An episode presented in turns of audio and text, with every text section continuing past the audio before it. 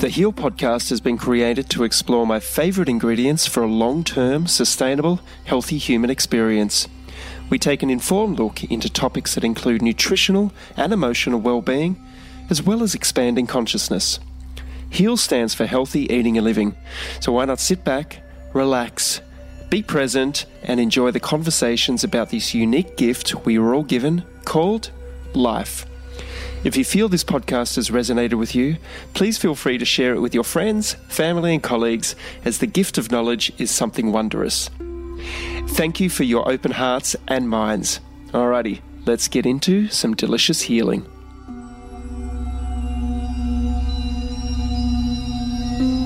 If you would like to become a qualified health coach, then the Institute for Integrative Nutrition, or IIN for short, can help you achieve your goals. I completed their health coaching course many years ago, which has been one of the catalysts for my own journey into what I now love to do, which is to help people achieve greater health through the sharing of information through my books, seminars, podcasts, TV shows, and films. I recommend IIN for anyone wishing to pursue a career in the health coaching and wellness space. IIN is a one year course, so that if you're a full time worker, busy parent, or wherever you are in your life, it is flexible enough so you'll be able to complete all the required curriculum. Please see the link included in the podcast show notes or my website to access the free sample class and first module of their program. This will give you a great taste of the format as well as the structure, and you can also utilize my special discount that I can offer you if you decide to sign up. Make sure you tell the admissions team that you're part of the Pete Evans Tuition Savings to claim your very substantial discount. Please visit integrativenutrition.com or email admissions at integrativenutrition.com.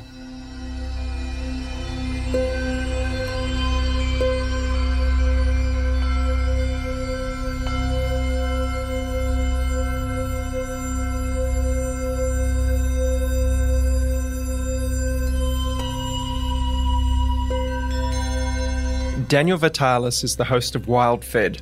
For 10 years, he lectured around North America and abroad, offering workshops that helped others lead healthier, more nature integrated lives. A successful entrepreneur, he founded the nutrition company Surthrival.com in 2008. And most recently, he hosted the popular podcast Rewild Yourself.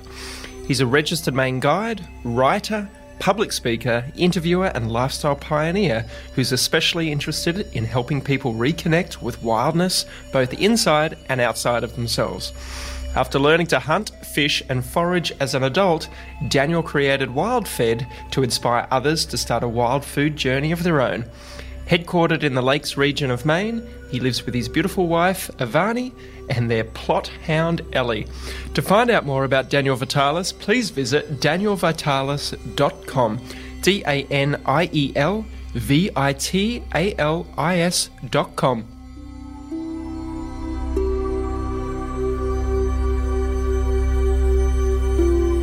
Daniel, thank you so much for joining us today on the podcast. How are you, brother? Oh man, I'm really good. I'm really glad to be here, and I'm doing really good. Mate, you have been on my radar for so long.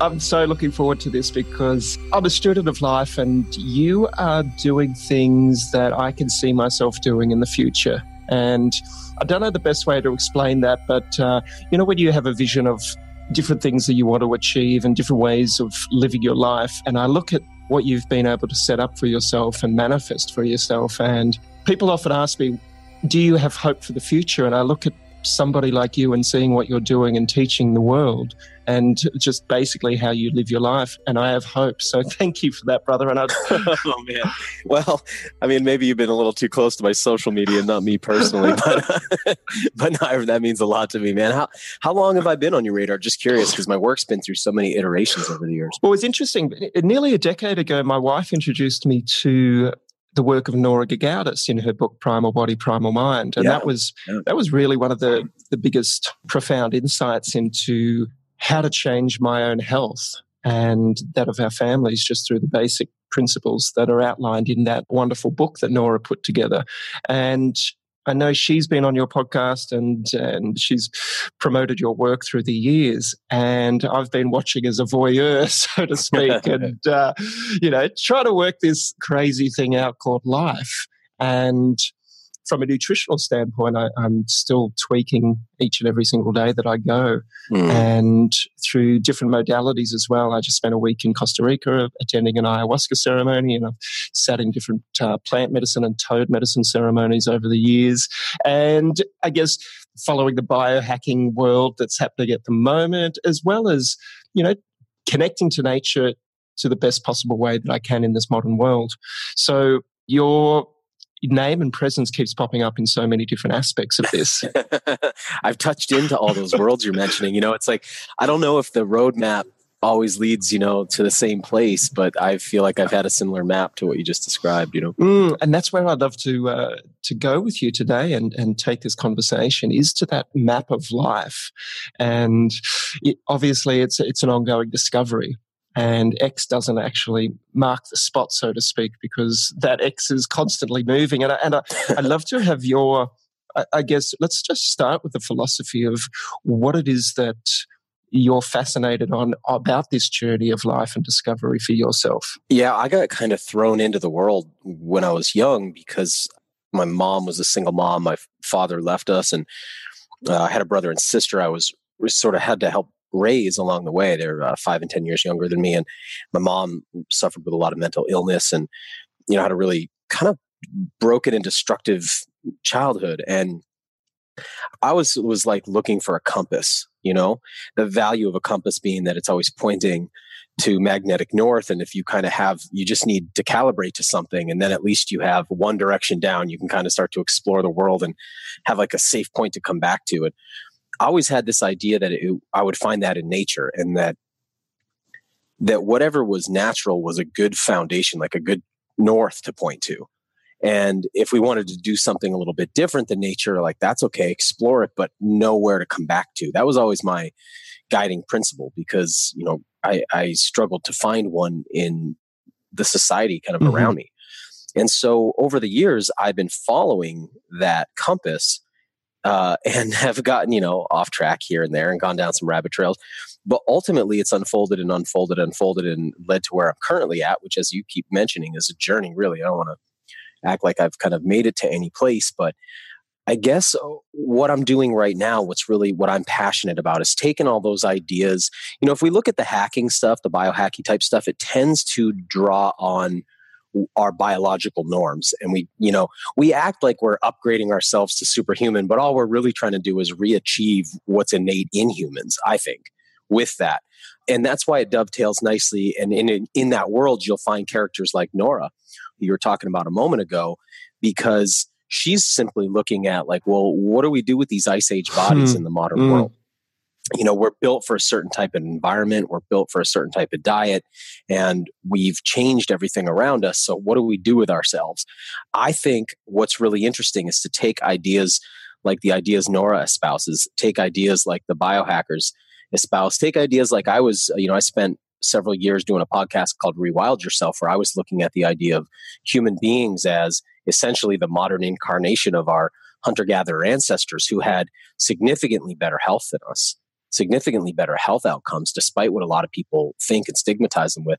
Um, how do we take all of those ideas that I just was talking about and how do we practically apply them? And that's what I'm interested in right now is instead of what I was doing for a lot of years was saying, how do I kind of live like a hunter gatherer in the modern world, but not actually hunt and gather? Mm-hmm. You know, I was hunting and gathering at Whole Foods and at the farmers market. Yeah. And uh, that's like, that was a very necessary step. And I still do a lot of that gathering there too. That's me. Uh, but I started, well, yeah, I mean, of course, right? And so, um, and me too.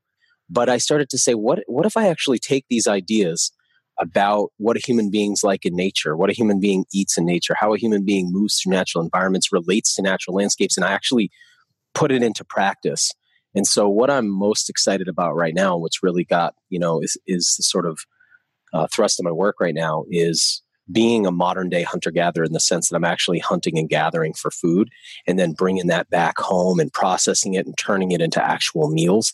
And this isn't something I'm able to do 100% of, of course. I don't really think there's many people alive today that can, but for a host and a, a variety of reasons. But, um, but I'm able to do that. I'm able to hunt uh, and fish just about all the protein that I eat. Uh, I'm able to gather a significant amount of plant calories and, you know, share that with friends and family and teach that out into the world. And I'm currently just launching a television show that I've made about it called Wild Fed and a new podcast called Wild Fed using this lifestyle brand and this idea of food as a Trojan horse that draws people back into a relationship with the natural world, a real one. Because a lot of us from my generation, the generation just before me, the generations just after me, we all have this idea about loving the environment, caring about the earth, wanting to take care of Mother Earth or, you know, take care of nature. But we have it, it's such an abstraction to us. It's very abstract. You know, it's like saying you care about the solar system. It's like, well, yeah, me too, but but I have no real relationship to it. You know, uh, so what I have found is that the pursuits that get a lot of us in the outdoors, and many pursuits that I've loved over the years, hiking, uh, mountain biking, canoeing, kayaking, uh, climbing, all these things that we do to recreate, none of them actually recreate. We call them recreation, recreation, but they don't really recreate what we're after. They're surrogate forms of nature immersion. They're not the real thing. It's like we're using nature with those kind of activities this is not a not a diss on those activities it's just something that i've noticed about them is that we tend to u- do those activities as if nature is the stage on which we do our personal play. And i'm more interested in what if we only use those activities as the means through which to procure food off the landscape, then we have this really deep, intimate relationship with the natural world because you start making your body out of the things you're finding in nature, and and then the kayak or the canoe becomes a way to get there or to bring it back. The hike is for a reason because when I get there, I'm getting something, I'm bringing it back, and so starting to put those activities back into their proper place, which are forms of locomotion to move through the environment for a purpose.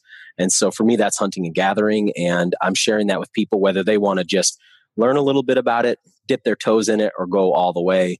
That's that's my passion right now is just getting people involved in it.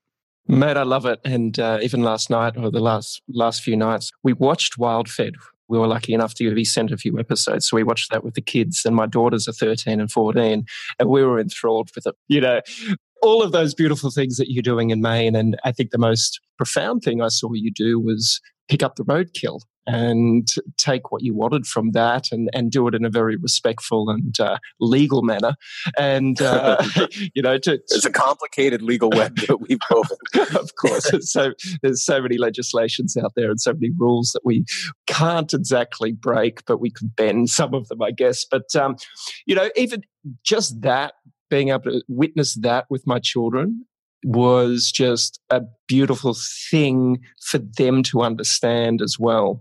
I want to delve into your new series as well. But I actually asked my daughters last night because we were watching one of David Attenborough's latest. It was called Seven Worlds, One Planet, I think it is, or Seven. I think that was the title of it. And I asked my youngest daughter, Indy, at the end of the show, I said, So, what do you think is the message or what is the biggest take home you've got from watching all of these documentaries recently about the natural world?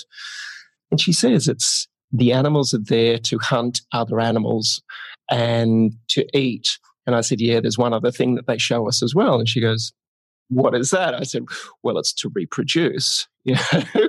I said, It seems to be they're the two main driving forces of our natural evolution for all species is to reproduce. And for that to happen, we need to eat and we need to be eating a species appropriate diet that is taught to us from our parents. You know, and you watch all these different species in nature that is documented, and each and every one of it. The young is looked after by its parents and taught how to hunt or, and taught how to feed for itself.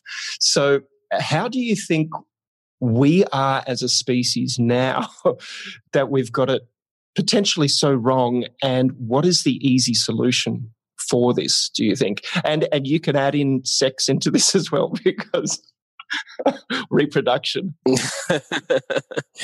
Man it's complicated by these big powerful neocortexes that we're walking around with in our skull case here you know i mean there's all those things that you just mentioned and they are the core survival needs that keep a species not just here on the planet but keep it adapting and evolving eventually to the ever changing environment you know it's interesting as we come up against this climate crisis or this idea of climate change.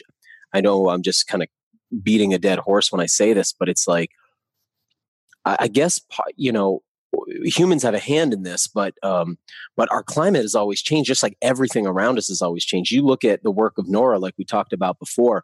She's looking at human beings during the last ice mm-hmm. age, a radically different climate than today. I mean, it's a much warmer place, right? So the environment's always changing, and and mm-hmm. our job's constantly to adapt to it, right? And so there's that thing of needing to eat, and there's that thing of needing to reproduce and then the background of that is also continue your species, carry your species lineage forward, and try not to let yourself blink out. And be careful not to over specialize, because if you do and your niche is disrupted, you disappear. Um, what I'm most disturbed by, there's no easy fix, by the way. I like that you asked that. Can, can you can you explain that last section uh, about the niche and to over specialize? Yeah, like if I'm a species that's dependent on uh, long tracks of unbroken old growth forest, like some species of owl today. Mm-hmm. And then those forests are cut. Even though there is lots of room for the owl still, it can no longer live here because it's it's not capable of um, adapting to the new environment. Gotcha. So that would be like an example. Or if I was a species that was absolutely dependent on another species, mm-hmm. and then something happens to that species, right? Yeah. Or you're a species that um, gets so dependent on agriculture that you that you develop out a massive hyper specialized built environment. And then you can't keep up with the amount of resources required to fuel that built environment you know? We're, we're you talking about human yeah i think that i think that it's interesting when we look at uh, what we've done because we're not really having the right con- i don't think we're having the right conversation. We've gotten pretty ego driven so there's a lot of conversation about um, how do i fix me right how mm-hmm. do i hack me how do i improve my health that's important of course the questions that we're not asking ourselves, the things we're not talking about is our species. Hmm. Um, we've already done some things to ourselves that, I mean, I, I tell this story sometimes, and uh, these are these are topics that are hard to talk about today. Especially, are, are you in Australia right now? I am in Australia, and you can. Yeah. We have an open platform for you to go as deep as you want, and nothing is off limits, mate. I appreciate it. Well, it's more like the climate here in the states. It's you know we have free speech but of course it's there's a lot of pc culture right now so it's difficult to talk about some things just because they touch on emotional topics for people but one of the things that I uh, saw when I was lifeguarding uh, on the beaches in Maine, we have some really nice coast here, and and so I was working doing the ocean rescue thing, and in our uh, like gear locker, there were kind of like class photos of every year's lifeguard squad going back into the 70s. And you look back in the 70s and the, the, the quality of the person was just astounding. The level of physical fitness, the lean muscle mass, the the dental arches, the the physical structure. These people were all of them were just stunning examples of fully developed humans. You know, these these well-rounded watermen and waterwomen.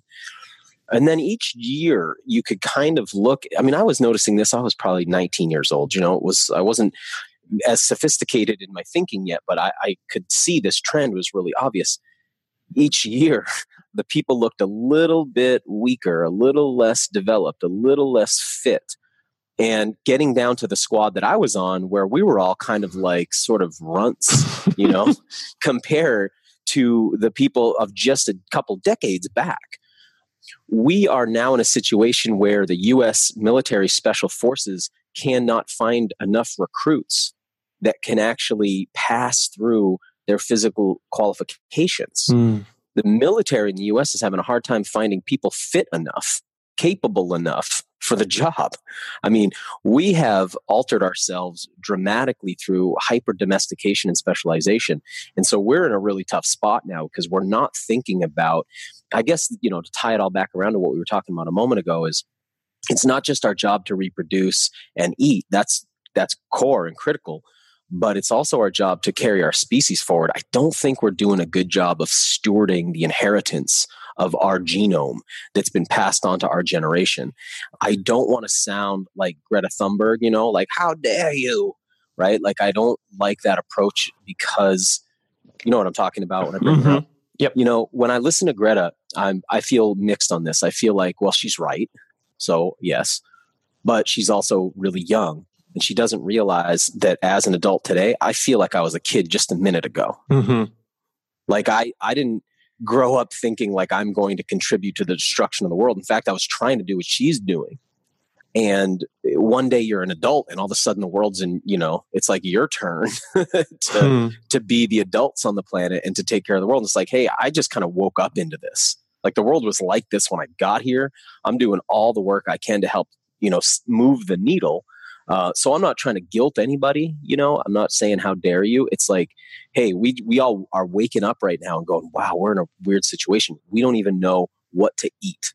We don't even know when we wake up in the morning like what we're actually supposed to eat. It's quite stunning. So your question earlier is like, what's the easy way out of this? I don't think that there is one, unfortunately. Uh, this is a really complicated situation. I think what we, we have to do is return to our last known point. So, uh, you know, we have a thing here uh, when you're lost in the woods. It's like, when you that's the first thing they teach you. I'm sure you have some similar mm. thing in the bush there. It's like you get lost in the woods. It's either stay put mm-hmm. or return to the last known location if possible, because now you know where you are. Mm-hmm our last like known point where we were actually like living sustainably uh, was probably like you know right around the dawn of agriculture. Yep. that was the last time that we actually had a handle on all the moving parts and things were well ordered. And ever since we've had many benefits that have come from the neolithic revolution from agriculture. We but this building of city states has is led us to the situation we're in today. So I love this idea of hunting and gathering because there's it's kind of got all the pieces. It's like it's like for me, it's like returning to the last known point. It's that a whole bunch of the stuff you got to do for your health, all that biohacking stuff, which as you probably have noticed, if you follow that journey long enough, you start to it's like it's like if you were you said to yourself, okay, I'm going to get a backpack because I want to make sure I have the stuff with me I need every day. Hmm. and then you start being like, well, you know what? I got to have a I should have a pocket knife. I'm going to bring a I should have a lighter too, a way to make fires. I better have some water with me. And it's like, well, I should have some extra cordage around, and I better have a first aid kit. And as you start to accumulate all the stuff that you kind of need, you start to realize you're being heavily encumbered by it all, right? mm-hmm. So similarly, when you're like, well, I'm I, I, need to have my biomat so I get, you know, correct restorative sleep. And I need to have my ozone machine. And then I, I need my orange, blue blocking lights glasses that I'm going to wear at night. And uh, I'm going to, you know, you start to add all of this biohacking stuff in mm-hmm. and it can get pretty encumbering, right? So what I, one of the things I like about hunting and gathering is it almost takes care of a whole bunch of that stuff. It's like I'm out in nature having real meaningful relationships with species and places. Uh, I'm hiking, walking, climbing, swimming. I'm um, I'm doing breath work when I'm diving. I'm um, practicing, you know, with uh, weapons, which I think is just incredibly important for men. I, I just think like uh, without that, men often suffer. I'm not saying that women don't also benefit from that, but I think just historically, uh, this is a really crucial thing for mm. men to do. And and I think like that the maintenance of that skill set is important to how a person feels about themselves to some degree. So you know all those kind of components those historical components are there and the biggest piece being that i get the healthiest food money can't buy yeah i mean the best food i mm. i eat you know and the the game meats i'll say this like if you were over for dinner tonight the focus is going to be the game meat you yeah. know um what, whether it's deer or it's a fish or it's moose or it's bear that would be like the focal point what we would talk the most about but some of the plant foods are actually so spectacular compared to the very dull palette of colors available in the supermarket. Mm-hmm. The the plants that I grew up eating, the vegetables and fruits. I, I, mean, you know, like growing up, uh, you may have a similar kind of experience. I know we're continents away, but growing up for me, I just thought there was like six types of fruit. yeah. Like it was a shock to realize that there are more fruits on the planet that I could possibly ever try in my lifetime, even if I tried a different one every day. Mm-hmm You know, it's like it's it's astounding. It's staggering. I thought there was apples, oranges, you know, pears, bananas, and a, a handful of other ones because it's all I ever saw. And as I grew up and I started to understand domestication, I started to realize like, oh, most it looks like a whole bunch of vegetables in there, but it's not. It's actually like only like five yeah. species. They've just Mhm. been, you know, we're seeing it's like seeing a, a hundred breeds of dogs. They're all still just dogs, and that's how it is with most of our vegetables. So, you know, in addition to the awesome animal food, the variety of plants, mushrooms, algae that I get to eat in this lifestyle, I just feel like um, it's so much simpler than trying to recreate it by making sure I'm doing all the things that just come pre-packaged in this really cool lifestyle that for me I approach like a like a somebody might approach approach their yoga practice or Mhm. their martial arts practice. This is my practice. Yeah, it's interesting you, you bring up all that. And I, I've had people on the podcast before that talk about an all carnivore diet. Of Obviously, of uh, Nora, we talk about a primal or paleo lifestyle, which is pretty much what we promote here as well, which is an omnivorous diet, you know, plant material plus the best sourced animal protein and fat that we can in our current situation, you know. And I don't want to get bogged down about, you know, is carnivore vegan? No, let's Oh. get bogged down on this. I won't but but I want to bring up something very quickly because this happened to me two weeks ago while I was in Costa Rica on this plant medicine journey with ayahuasca, and we did four ceremonies over the week. And interestingly enough, I had this friend of mine that went to Peru. I think a year or two ago and was following a paleo approach. And she sat with grandmother ayahuasca and came back as a, a vegan activist. And and it was really Oh, no. interesting. So I went in. So I sat with Mother Ayahuasca two weeks ago, and I had a conversation, as you do in that experience, with what could be called grandmother or Mother Ayahuasca, your higher self, God, whatever terminology you would like to call it. And this might sound strange to some listeners, but go with me here. Just just open your mind. I was like, okay, I want to know with the spirit animals because I know the kookaburra is one for me, and I know the ibis is one for me. And the, the kookaburra is sort of cheeky. Whenever I'm thinking about my direction in life, wherever I am, often I'll hear a kookaburra start laughing at me. Like it's it's this bizarre thing that often happens.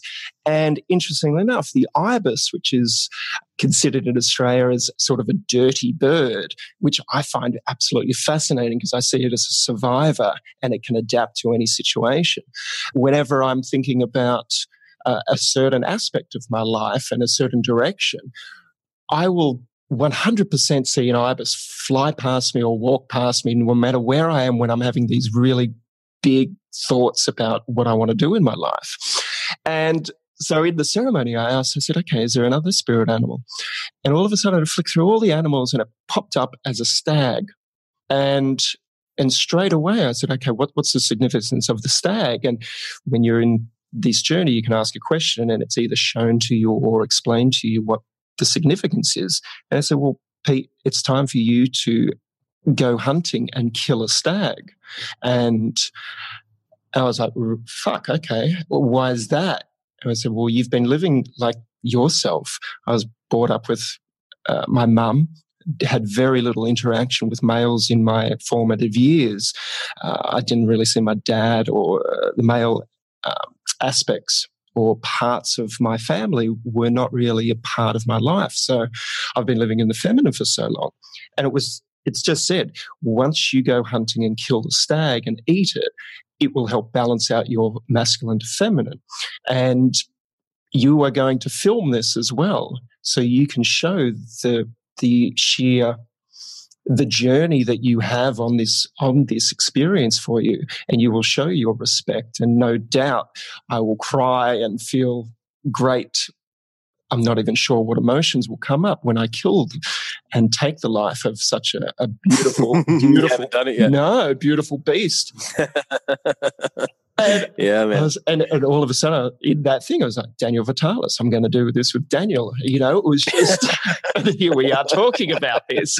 Yeah, talking about it. But it was interesting because I went into that ceremony going, fuck, some people go into this and they come out being a vegan, you know, from right, uh, right. Whereas right. I've come out of it going, oh, fuck, you're going to go and actually kill one of the most majestic creatures yeah. on the face of the planet.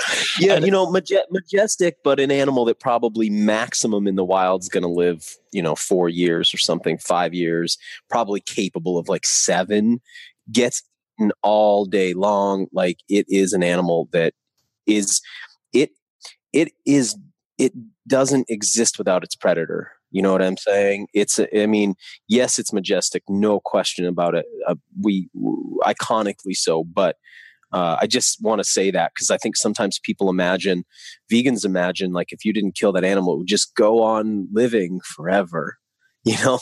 And it's like, man, I mean, it might die this year, especially one with a big rack that's been around a while. Like it can't sustain that very long. And so, you know each year that rack gets a little bit bigger it takes more resources the animal's getting kind of over the hill um, and usually when people are, are taking a, a, big stag like that i mean that animal's in its last couple of years of life if not the last year so i just want to add, add that in there mm, and just to even go a little bit more after that realization came to me. I was like, okay, so I went and sat by the fire, and as you do on a plant medicine journey or whatever uh, psychedelic journey you're on, sometimes you can have a conversation with the moon, the stars, fire. And uh, the fire said to me, make sure you build me. This will be the best meal. And I've been a chef for 30 years and I've cooked a million meals with my two hands. Mm-hmm. The fire said to me, This will be the best tasting dish you have ever had. so let's let's go a little bit deep on the vegan carnivore mm-hmm. omnivore yeah. approach. Yeah, yeah. There's a lot lot to unpack there. I would say it like this, since you you got pretty woo woo there on me, so I guess I can do a little bit of it too. um, I think that the nature of this uh, experience that we have is binary. So I know there's a big push right now for this like non-binary approach. I don't think we're going to experience non-binary in these bodies. Uh, I think that uh, explain binary and non-binary for anybody that doesn't understand it's this is the sort of foundation of most of the mystic teachings that you find around the world. The idea is that before incarnation, we are one. Mm-hmm. But when we incarnate, we are two. We're male, female, right, left, day, mm-hmm. night. You know, it's like everything. As I was talking about masculine, feminine. Yes. Yeah, exactly. Um, and that the, those come from each other. So that's that yin yang concept. So male seeks female, female seeks male because of the desire to return to the state of wholeness mm-hmm. that you mm-hmm. can't actually really return to in this body, save for the medicine journey, the meditation journey, things like that, that allow you to touch the fleeting and ephemeral experience of oneness, right? But in, mm-hmm. in this dimension, the one becomes two, and then the two becomes four that's where in the mystic traditions you get this idea of earth and water being female and air mm-hmm. and fire being male. So it keeps breaking down and becomes the 10,000 things or whatever. So we we're so caught up in that that we tend to tick tock between these extremes. And uh, one of the interesting things about humans is that we are the principal omnivore on the planet. We are the supreme omnivore. I mean, nothing can eat as much as of the environment as we can eat. I think people forget whether they're vegan or they're carnivores. It's probably more on the mind of the carnivore diet person than on the vegan, but what is food? I mean, food is the tissues of living creatures. Mm-hmm. So whether you're a vegan or you're a carnivore, you're first of all, wh- whichever you decide you are, you're actually an omnivore. So it doesn't really matter, right? It's like you you are an omnivore biologically even if you eat as a herbivore or you eat as a carnivore you are not yeah. things right?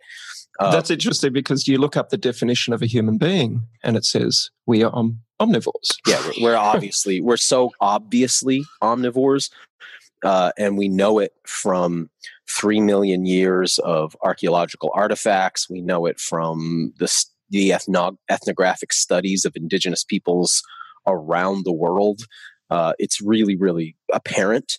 But the way that we do things fashionably in culture is we t- tick tock back and forth, right? So in my lifetime, it's like I have watched the I have watched the trend, let's say, of it's the most fashionable thing to have pants that are tight at the ankle. And then right after that, it's going to be fashionable to have loose pants at the ankle. Then right after that, tight at the ankle, then loose, then tight. You know, at some point in your life, you get to the age where you're like, I don't, I just don't care about that anymore. You know, I get where this is going. I always joke about eggs because in the nutrition fashion, you know, nutrition is a fashionable thing too. If you don't think so, step back and observe it for a period of time. Uh, we have just gone through a long period of vegetarianism being the dominant political party in nutrition right? Mm-hmm. The vegetarians were winning. Uh, they held the House and the Senate, so to speak. And then now we're in this phase where, whoa, they're getting beaten back. These primal and carnivore people are rising up. And that's just going to tick tock back and forth, right? This is what happens. Like over time, we just do these two things. When the obvious path is kind of like what the Buddhist idea is the middle path between these is the most sane approach. Now, where you are on the planet determines a little bit about i thought it was interesting what you're saying about the girl going down there and uh, you know peru is one of these places near the equator where the consumption of plants is much higher mm-hmm. naturally mm-hmm. because the diversity of plants is much richer so peoples yep. of the equatorial regions consume a lot of plant food as we get into the arctic regions you're going to find less plant consumption and more animal consumption. But here's what you are not going to find you are not going to find.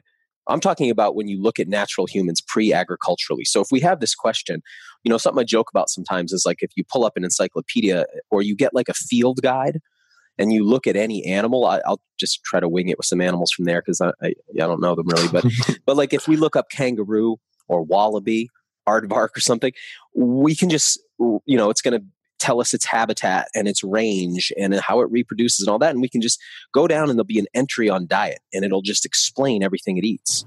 Mm-hmm. But as you mentioned, if you look up people, mm, you're not going to find that because we're cosmopolitan. And that means that we are distributed across the globe. Outs- outside of Antarctica, we're everywhere naturally. Mm. Before uh, civilization began, we, as hunter gatherers, we were everywhere. And so our diet was pretty diverse as a result. Um, but nowhere was any culture ever vegan, and nowhere was any culture only carnivore. This is like, these are new, just silly, goofy, fashionable ideas of humans trying to try extreme things. It's like that silly art when you go to like an art museum and you're like, why is there just like a toilet in the middle of the room? It's like, oh, that's art or whatever.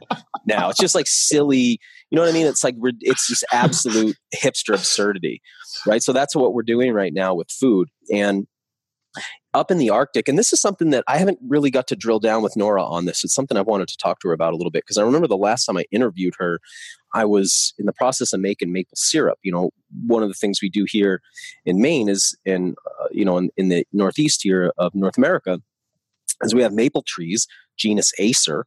And in the springtime, early spring, late winter, when you have freezing nights and thawing days, the sap runs up these trees. And if you extract that sap out, and you can get several gallons a day, and you boil that down into maple syrup, it's this incredible mm. sugar source. So, uh, this has been done here. You know, this was being done here by the indigenous people of this region.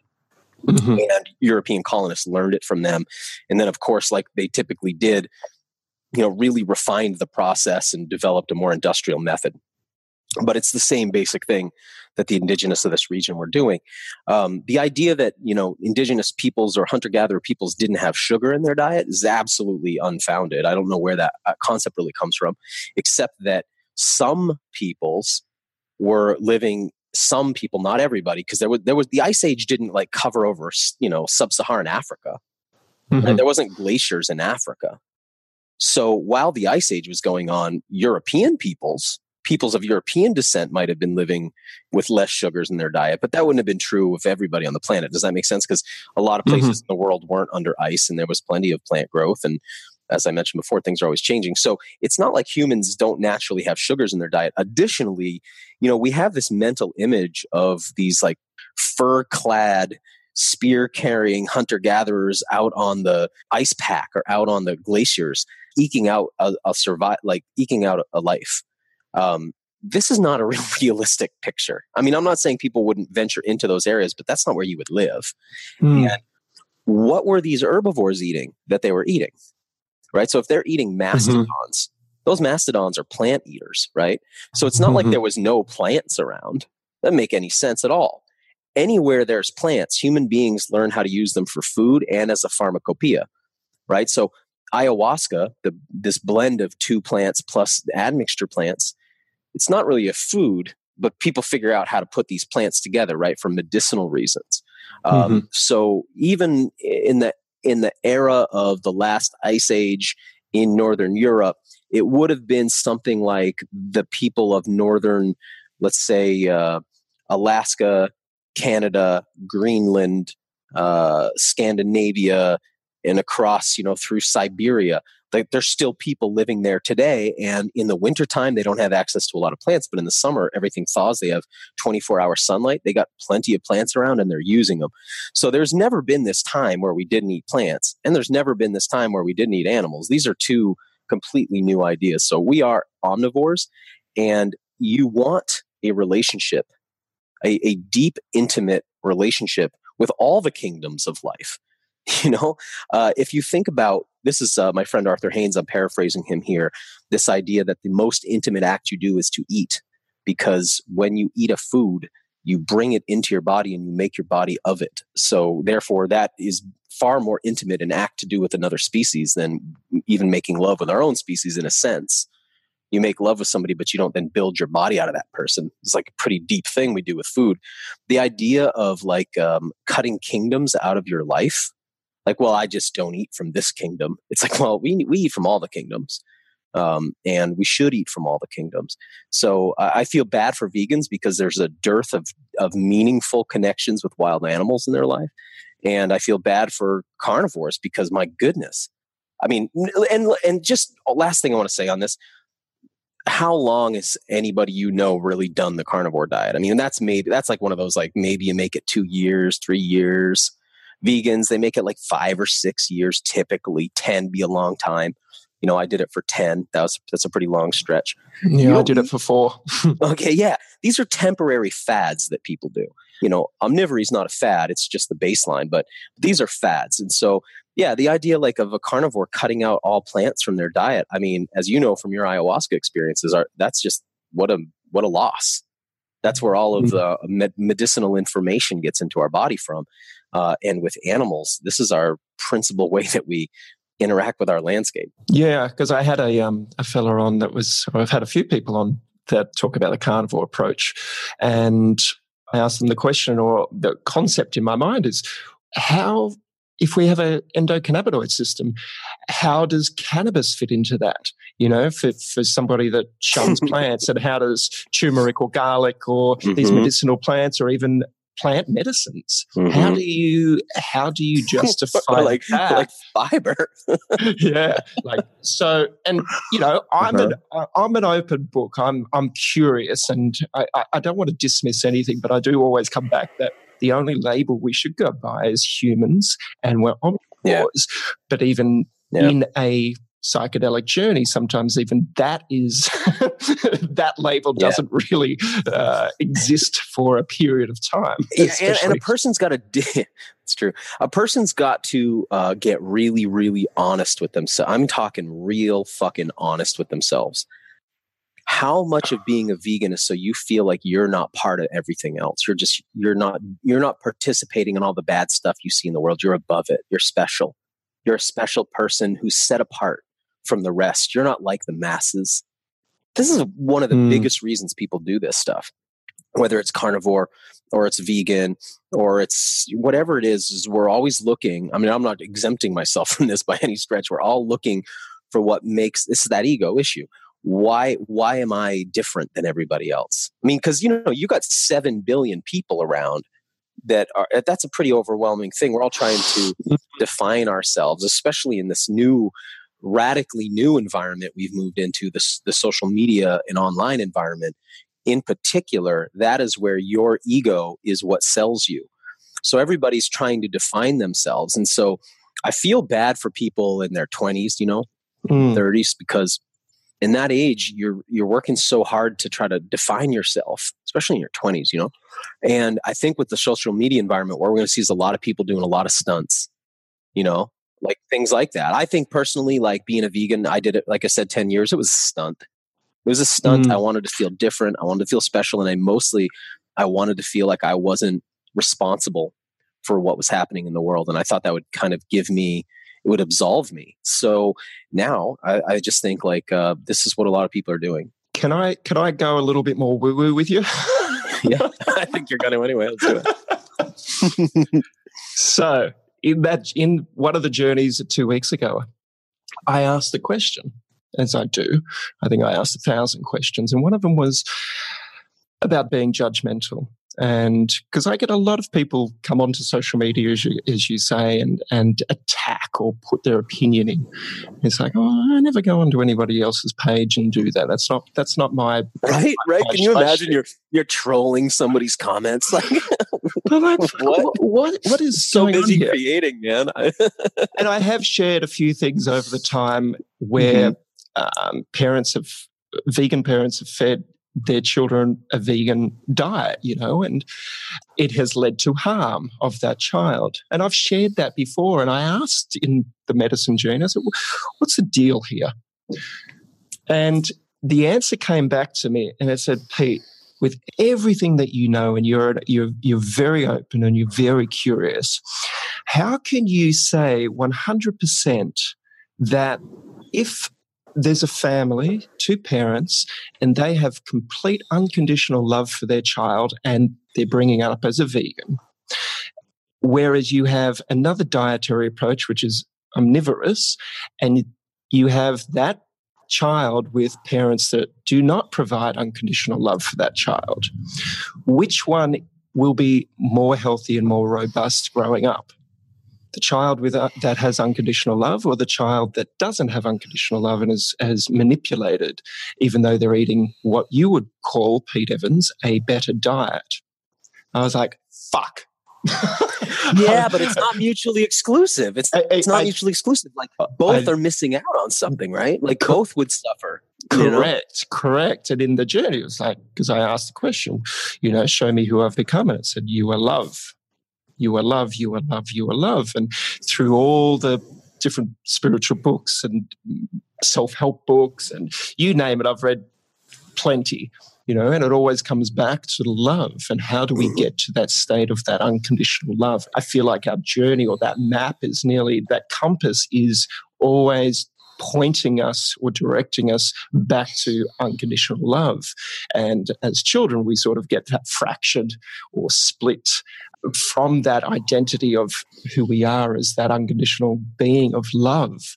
And in these journeys, you uh, whatever it may be, breath work, meditation, uh, contributing to the wealth and health of other people, we are all pointing towards and, and journeying towards that state of love. So, what does that mean to you when I speak about those sort of things about love and uh, unconditional love? Well, I, I was talking before about how that sort of oneness that we come from is not manifest in this dimension, but when we, you know, there's that thing people say too. I just want to say it real quick. Like some people are like, oh, I don't need to do something like ayahuasca because I can achieve those states, you know, naturally. It's like, no, you fucking can't. I'm sorry, but you can't. You can achieve lots of states, but I just, you can't achieve that state. I'm sorry, but that state, which is induced by DMT or LSD or psilocybin or mescaline or whatever, you know, medicine, ibogaine, however somebody gets to that place, man, that state, if you were to achieve that naturally, I would assume that you need like 20 years of, you know, physical preparation and training. I mean, this is not something that I've ever known anybody who could get to, but, but you can get to it in like, you know, 30 minutes with one of these plant medicines.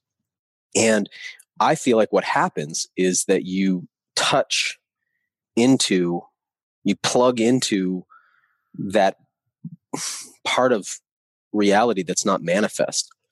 In that place, that oneness, I I would agree with you. It's like the universal love is the is what that place is, or at least it's infused with that. But then you come back, and the challenge is this for people who've done medicine journeys: is you come back almost like a Christ figure when you return from the medicine. It's like you come back and you're like, well, I got it now. I'm just going to tell the world.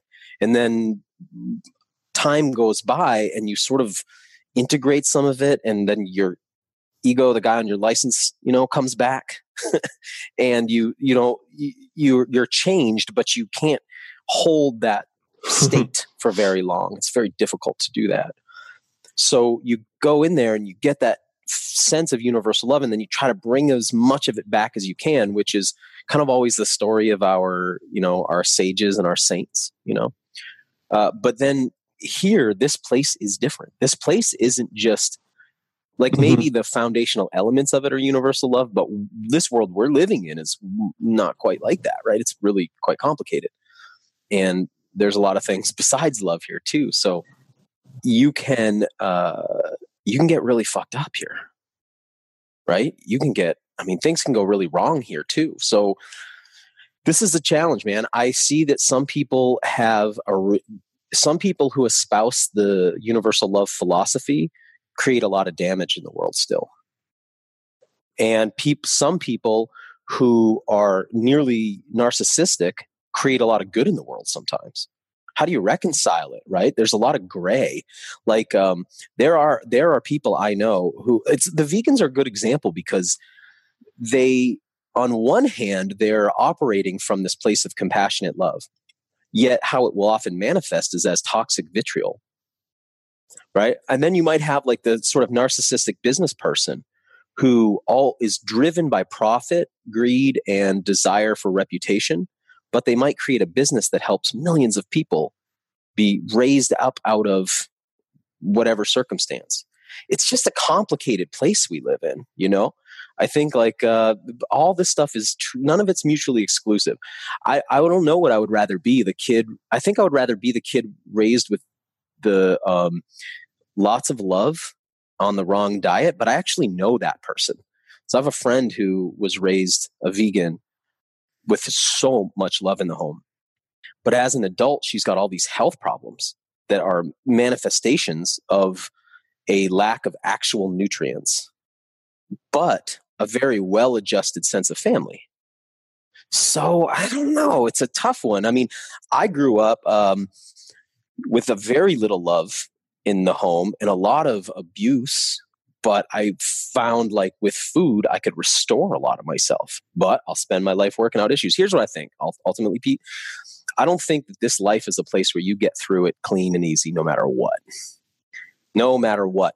There'd be no reason. So this is a place where you get your ass kicked from the day you're born, even if that's, you know, in the most loving way.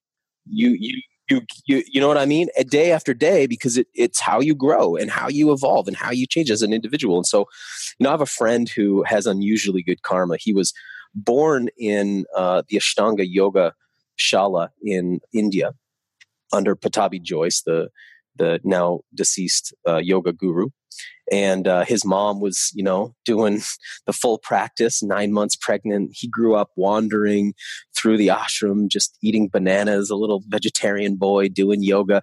To this day as an adult now he teaches yoga all over the world. He's never really had to do a lot of the things normal people do like get normal jobs and all those kind of things. But uh, so he's had this unusual he's got like a just a blessing on him good karma. But i've seen him take his licks. You can be sure of it you can be sure of it. And there's a lot of times I've looked at him and thought, glad I'm not him. You know, so I don't know how you.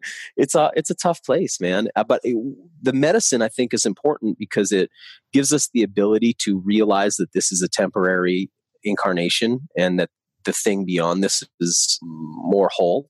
Really interesting that you say that because cactus journey, ayahuasca journeys, all of them are, are beautiful and terrifying and everything. But on a toad medicine journey, smoking 5-MeO DMT, in that experience, when the ego f- fully dissolves and surrenders, we talk about that, that unconditional love space. I didn't experience that. It wasn't the unconditional love. It was actually everything. So it was every single mm-hmm. thing that mm-hmm. you could ever imagine. And yeah. one of the best descriptions I've ever read about that experience from, uh, I think it was Martin Ball, he wrote a book called uh, The Entheogenic Liberation Using 5-MeO DMT. and I, I, I, I'm not 100% sure these are his words, but it, it was simply put like this. It's the experience that you have is basically like God giving birth to God while at the same time eating itself, God eating God, while at the same time fucking itself, while at the same time. So every single possibility of emotion and light, dark, and everything in between, you get to experience. And it, it's overwhelmingly beautiful and terrifying at the same time. It's really good practice dying, I think, because the ego dissolves so rapidly in front of you. And the first time, it's quite, I found it quite scary, quite frightening, because it's like as if you suddenly realized you were bleeding out. Like you're, you're watching yourself, who you've known yourself to be, come unglued, sort of demolecularize and go away and then after, what's after that is just, I mean, bliss for me, bliss. Mm. But then, you know, 30 seconds later, your ego starts reforming and it's like, no, I'm back here. Like, oh God, this place is harder, you know? this place is hard, man. Um, you know, and uh, back to the food piece, I just want to say, because just to reiterate what your daughter was saying, is like, this is a place where um, things eat each other. Mm-hmm. And so I think there's this tendency to imagine, uh, I'm not disagreeing with it either, that animals are sort of above or outside of malevolent intention. It's like if a lion eats the gazelle, it's not maliciously, it's just what it does. Uh, you know, as a from a biological perspective, we know that the gazelle actually benefits from this, as does the lion. Um, you know, like these relationships are reciprocal and symbiotic. But this is a place where things eat each other. And ultimately, you and I will be eaten too, right? I mean, mostly because of the world we've crafted, we'll be eaten by microbes. But we will we will also be eaten. We're you and I are both probably being eaten by microbes right now too, right? Most of us are. are. So uh, fungi and you know, yeasts and molds and all kinds of things. This is happening right now, right? Viruses are using you as a as a parasitically to reproduce themselves, and you know there are untold parasites living amongst your beneficial bacteria in your intestine. All this stuff going on in your ecosystem, your personal ecology. This is a place where stuff eats each other, and no one escapes. That's I think there's like the medicines teach you that too. There's a divine beauty in that.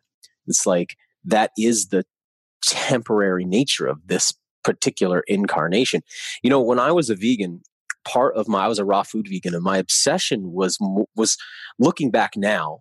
It, then I thought it was so cool. Now it seems so silly, but I was kind of obsessed with this idea of like immortality in my body, like as if I would want, like you know. Now looking at that, it's like, oh my goodness, no way, you know. I think this this like journey is beautiful as it is. I'm not looking to live forever, right? But as we start to get towards medical and scientific technologies, that could allow that, it gets you know, some interesting philosophical questions emerge, particularly about would you be cheating the purpose of being here in the first place?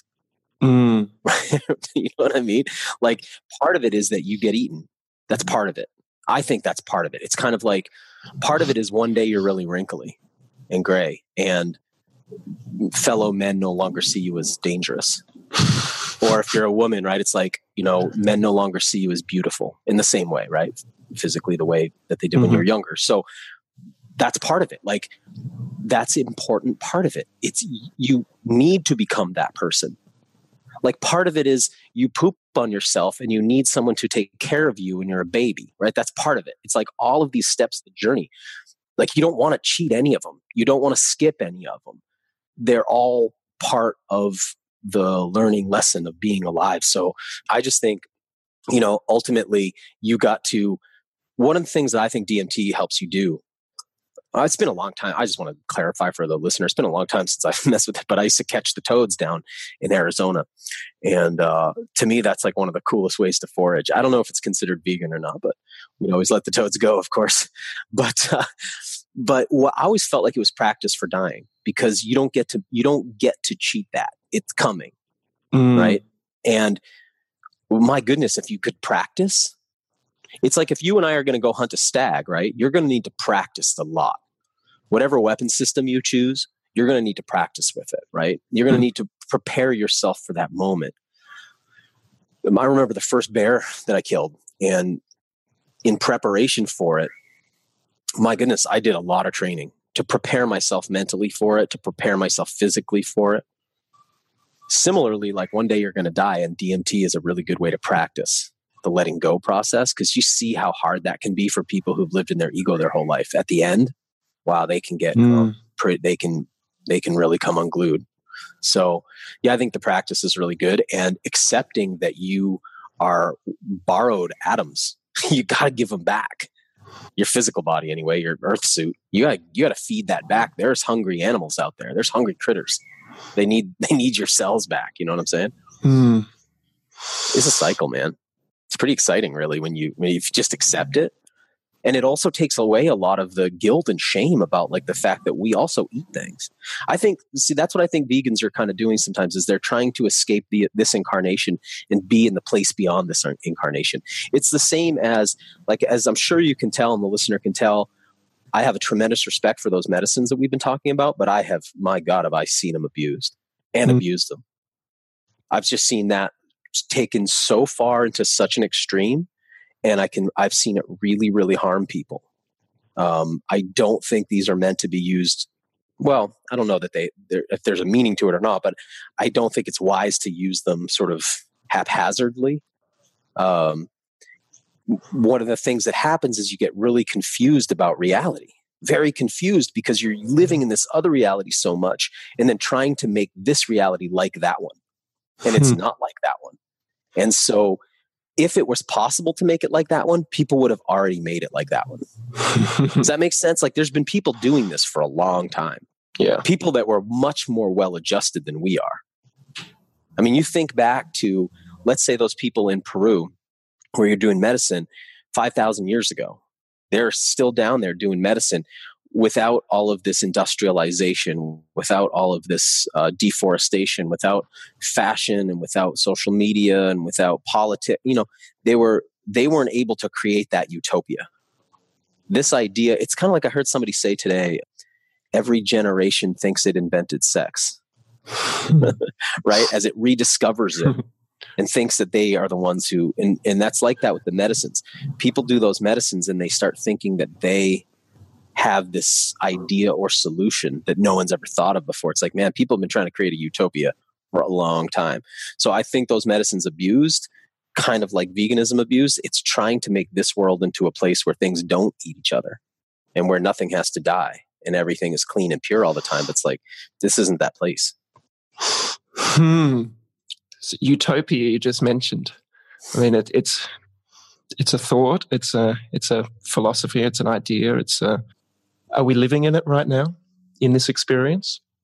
This is a pretty great experience. It's like, let it be. I think we just let let it be what it actually is. You know, like I, that's the idea for me that that True North Needle. What's going on in that David Attenborough special that you were talking about before? Like you watch that and you don't think like, wow, I need to get in there and change this. You know what I mean? Does that make sense? It's not like wow, I really don't like how these lions are treating these gazelles. I got to get in there and change this. Man, if somebody could just empower those gazelles to stand up to those, you know what it is? It's the hierarchical, patriarchal oppression of gazelles. We need to get in there and empower them. And we need to we need to put these lions in their place.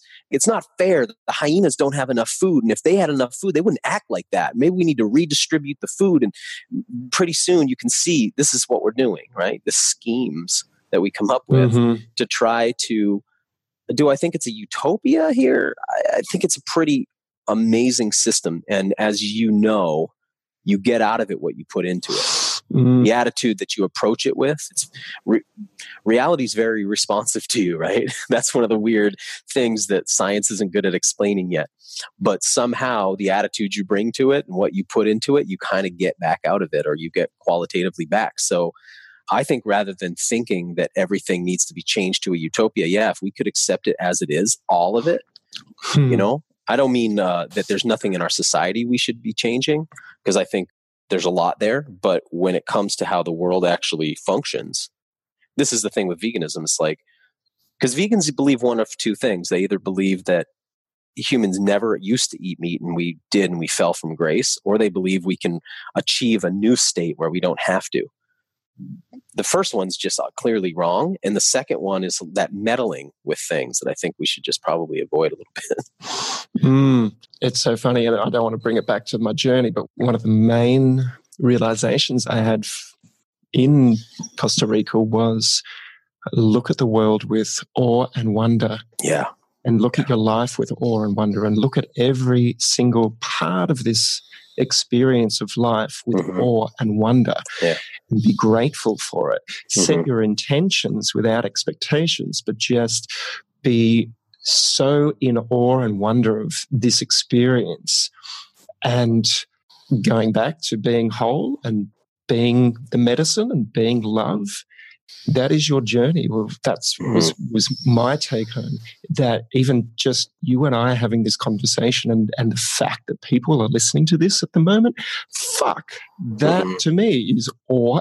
I'm, I'm in awe and wonder. Yeah, yeah. you're you're on the other side of the planet. yeah, it's crazy. crazy. We've talked about hunting. We've talked about sex. We've talked about the history of humanity and possibly the future of it. Right. And if that is an awe inspiring and, and wondrous at the same time. Fuck. yeah. Yeah. You know, one of the things about spending time in nature, you know, at least from my experience uh, of hunting and gathering, is that the built environment that people have made is very pale in comparison to the, whatever the creation is. Whatever the natural world is, you know whether it's a big bang or whether it's the dream mm. of god or whether it's you know uh, uh, uh, the creation of a deity or how however you want to like i don't care like what your flavor of how you kind of arrive at what this place is whatever it is appears to my eye to my mind to be made by a vastly superior intelligence or to have been born out of a vastly superior order or something right it's it's so much be it's so far beyond you know just the complexity like if we were to pick a leaf off a tree and maybe we had a loupe or a microscope and we just started to go into the complexity at a macro level down to a micro level and then actually cellular function and then beneath that cellular function down or maybe inside the cells the way that there's symbiosis taking place with chloroplasts and then we start to like dig deeper beyond that to the genetic level like the complexity of that is far more complex than the computers we're using right now to have this conversation. It's more complex than anything people have made. The built environments we spend time in are absolutely stupid.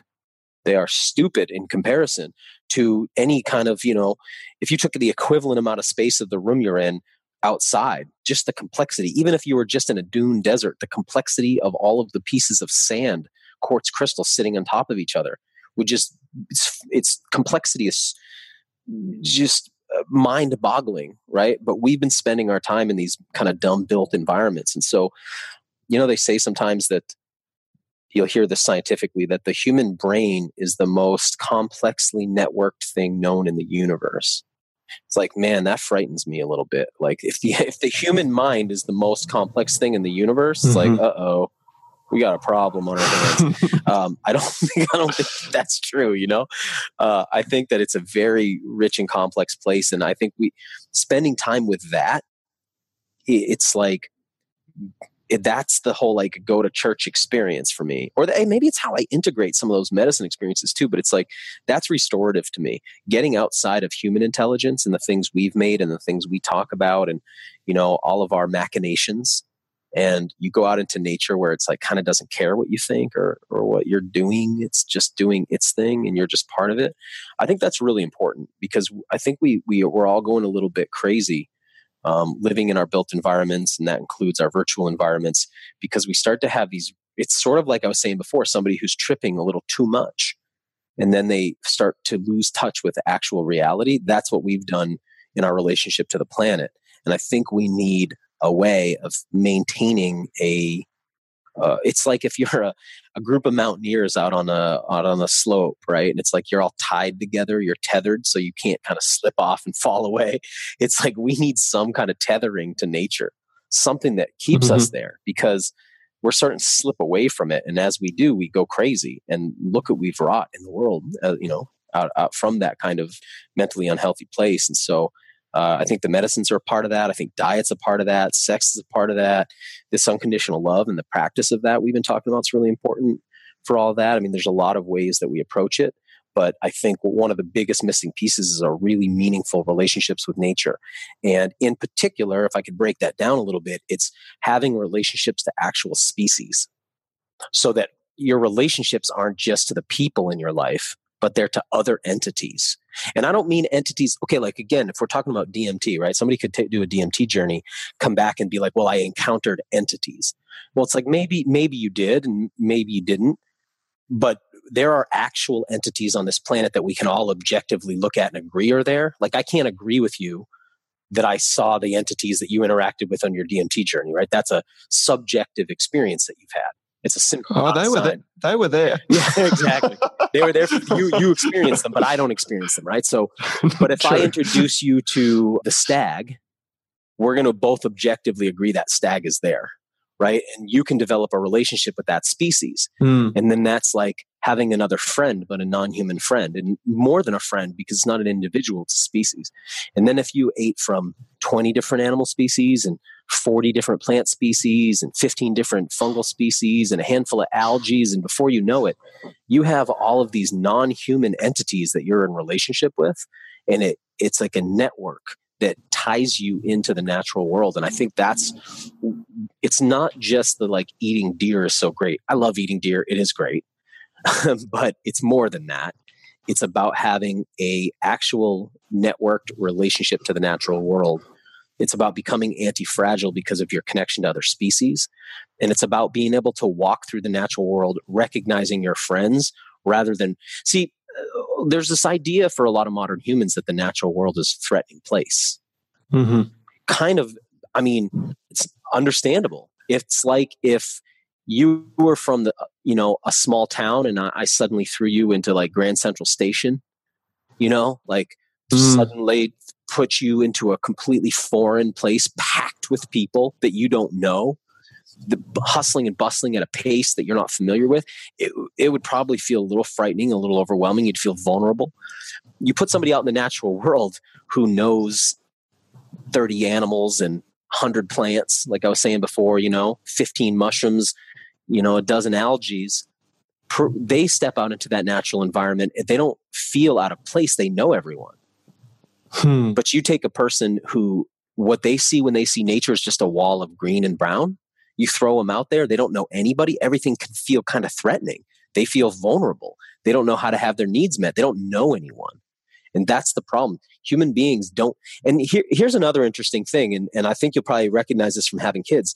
And yeah, it's a little different where you live because you live in a very exotic, cool kind of place. But here in the States, there's this phenomenon where a kid typically if you ask like a like a young child to to tell you about different animals what do you think they're going to say like animals from their backyard nope they're going to start telling you about african plains animals mm-hmm. you ask any kid like just go into a daycare around you know you start asking like hey tell me about animals it's going to be lions tigers Zebras, yeah. Giraffes, hmm. zebras. It's like, oh wow, animals from a continent you don't even live on. But if you ask the kid about animals and they're like, hey, tell me what a you know, for here, for instance, what's a brook trout? Hmm. It's like probably anybody in the state that I live in could walk 200 yards and be at a place where there's brook trout, but they wouldn't even know the species. That's hmm. that's the that's a huge issue. So that's kind of like as if you were suddenly moved into another country and you didn't understand who you didn't know anybody, you couldn't speak the language, and you you had no relationships. Well, that's how people are with nature. So is it any wonder when people go into nature, they feel like it's a foreign environment and they want to run back home so quick? Right. Hmm. And then when they go in there, they got to bring so much life support too, because the place is foreign to them our own planet has become like a foreign place to us. And I think we really need to address that because where we're headed, especially with transhumanism, this idea like we're going to start leaving our bodies behind and maybe even leave our planet behind. These these kind of these decisions shouldn't be made by people who've never had a relationship with nature. That I mean, it's a foolhardy place to make a relation. It's it's a foolhardy place to make those kind of decisions from. It's like if you um you'd only been abused by every woman you ever met and then you were going to go try to have a loving relationship with a woman it probably would like influence the relationship right mm. you'd want to like you'd want to go through the healing process a little bit right it's sort of like or like what if you were a what if you were always were in bad relationships And so you're about to leave a relationship and you're going to leave it before you do any personal work on yourself. That's where we're at. We're talking about leaving our bodies behind and uploading ourselves into machines. We're talking about pairing ourselves with machines. We're talking about taking people to Mars, but we've not healed our relationship with Mother Earth yet. So we're making those decisions like somebody about to leave a relationship where they've never done any personal work on making the relationship good. Hmm. Um, so I think we we've got a lot of personal work to do and there's a lot of components but one of the biggest components that people are leaving unaddressed. And one of the reasons they i know i'm ranting a long time here but one of the mm-hmm. reasons go for it. one of the reasons people leave it unaddressed is they think that they are having relationships with nature by doing things like going hiking. Okay that would be like that would be like walking across the stage and thinking you were an actor in a play Hmm. It's like, man, you're not you're not acting. You just walked across the stage. You you know, you walk up the hill and back down the hill. That does not make you a participant in that natural environment. That doesn't mean that that walk isn't good for you. It is. Doesn't mean it's not a good starting point. It is. But it's it does not make you an integrated part of that ecosystem. It just makes you a visitor to it. Where do we go from here? exactly. So tell us about your Instagram. Where do people find your work, Daniel? well, I, let, us finish that with that because it's a big meal for people to chew on, and there's so many different part, flavors and uh, fatty bits and sinewy bits, what we've discussed, and sweet bits, and maybe even some bitter bits for people, and some spiciness in there too. I do want to congratulate you on a wild fed your um oh, your uh, your Thank TV you. series that we started. It's like coming down from hundred thousand feet to ten thousand feet to have that conversation. But it's beautiful. Let me, parachute, let me parachute down. but yeah, thank you but you. in saying that, you know, really, being really proud of the project. You know? Being able to watch that with with my daughters was a gift, and just to have that available in this modern age, you know, which is very ancient practices, which again shows what a human being is.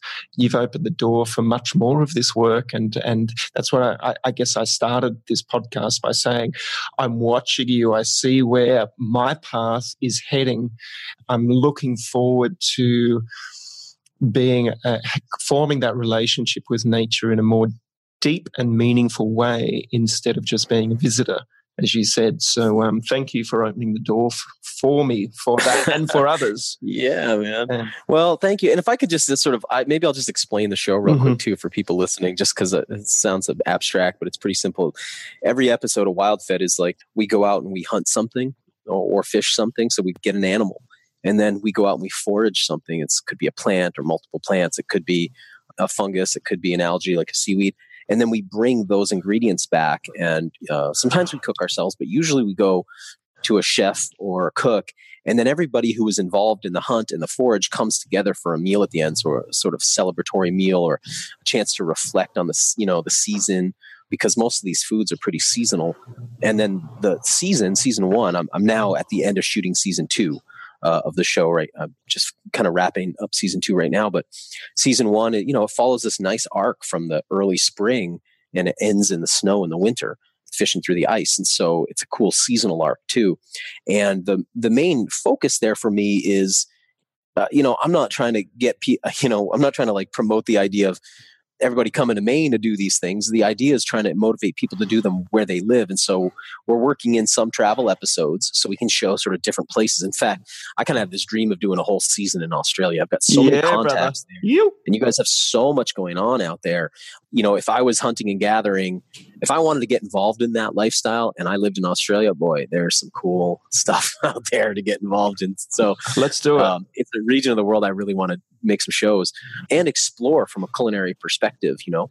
Uh, but it's kind of a culinary adventure series, and I try to I try to keep the tenor and the tone very reverent but not pretentious. Mm. I don't like when reverent gets pretentious. I have a hard time sometimes when things get a little too a, too ceremonial because sometimes I'm like, man, this is not authentic to me. It's starting to feel like we're all doing dress up. Mm-hmm. So I try not to let it go that far, but it definitely has a tone of reverence about the animals and plants we work with. Sure does. But it also has, I use modern weapons. I'm not trying to do this all like, you know, out of sticks and stones. I, I use modern equipment. Um, so it's like a balance. It's kind of a trying to find the right balance of all that stuff. Um, there, you know, there's sort of there's a lot of friends involved, a lot of experts along the way, and I just try to keep it a real respectful approach.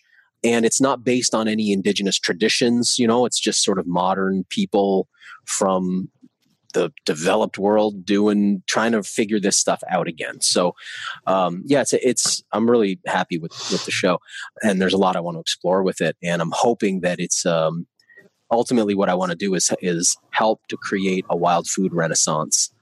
Because like i said i think you know if we're going to have a conversation about going to mars which we are having the thing that bothers me it's not the conversation about whether or not we go to terraform mars. It bothers me that there's no it's like if you have a, if you're going to have a conversation about veganism i think you should have a conversation about the carnivore diet too.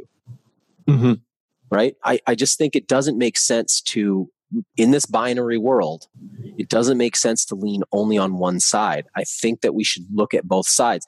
Right now in the United States, we have this massive cold civil war taking place between the right wing and the left wing politically. Mm-hmm. I always say to people, every plane that I've known that flies properly has both a right and left wing. Mm. Right? So if we're going to talk about Mars, we should also be talking about having a real relationship with the natural world too. Both things need to coexist simultaneously. I don't like this idea that we're just abandoning the past or just abandoning the natural world like it's not important at the same time that we're running around telling everyone to save the environment. It makes no sense. Mm-hmm. Save a thing you have no relationship with. It's kind of hard to do that. So, yeah, so I'm hoping that this is uh, through food, we can really like bring people into stewardship of natural places and natural resources. And by the way, I think another thing you'll find interesting is one theme I would like to bring into the show. I think it would be neat in future episodes that points to wild forage entheogens mm. and show that because I've had the opportunity. There's a there's a handful of entheogens that I've been able to work with that I was able to harvest myself. And entheogens, just for anybody that uh, hasn't heard of it, yeah, these sort of serotonin like plant molecules we've been talking about, plant combinations like ayahuasca or single plants, um, cactus like San Pedro or peyote, mm-hmm. uh, or fungus like the what we call psilocybin mushrooms, but my Latin speaking friend tells me should be psilocybin. these. Hmm these substances uh, are part of the natural human diet. We know that because everywhere we look in the world, people were using them and continued to use them right up until colonization. And now they're finding the way into the colonies as well. So they're pretty fundamental to who we are. So to me, that's just an extension of foraging. And that's something I'd like to bring in um, as well over time. So uh, I just want people to see how amazing the thing is, too. Um, last thing I want to say about the show I this is not like oh we're eating trail mix again. We're eating food. I mean, I, how many episodes did you get to see? I've seen two, and I've got the third one I'm going to watch tonight. Cool. The food looks good, right? It's not like we're just we're not eating like we're not eating like twigs and rocks. You know, it's like some of the episodes we're we're eating like very nice nice meals and so i want people to see that wild food is the best food you can't buy. Mm, and you got me salivating that's for sure and uh, the food the food is simple but delicious and you know it's all it's all real, mm-hmm. real yeah exactly. Exactly. So i kind of want to share all that with people and um, just you know it's been a blessing to make the show and i'd love to finish off with because oh, it blew me away when you were catching the seaweed and harvesting the seaweed not catching it yeah. even though you were yeah. in the water catching it uh, harvesting the seaweed with that fella he said something about that most people think of seaweed as as a plant but yeah, yeah. Different. Seaweeds are not plants. That's why I keep saying algae.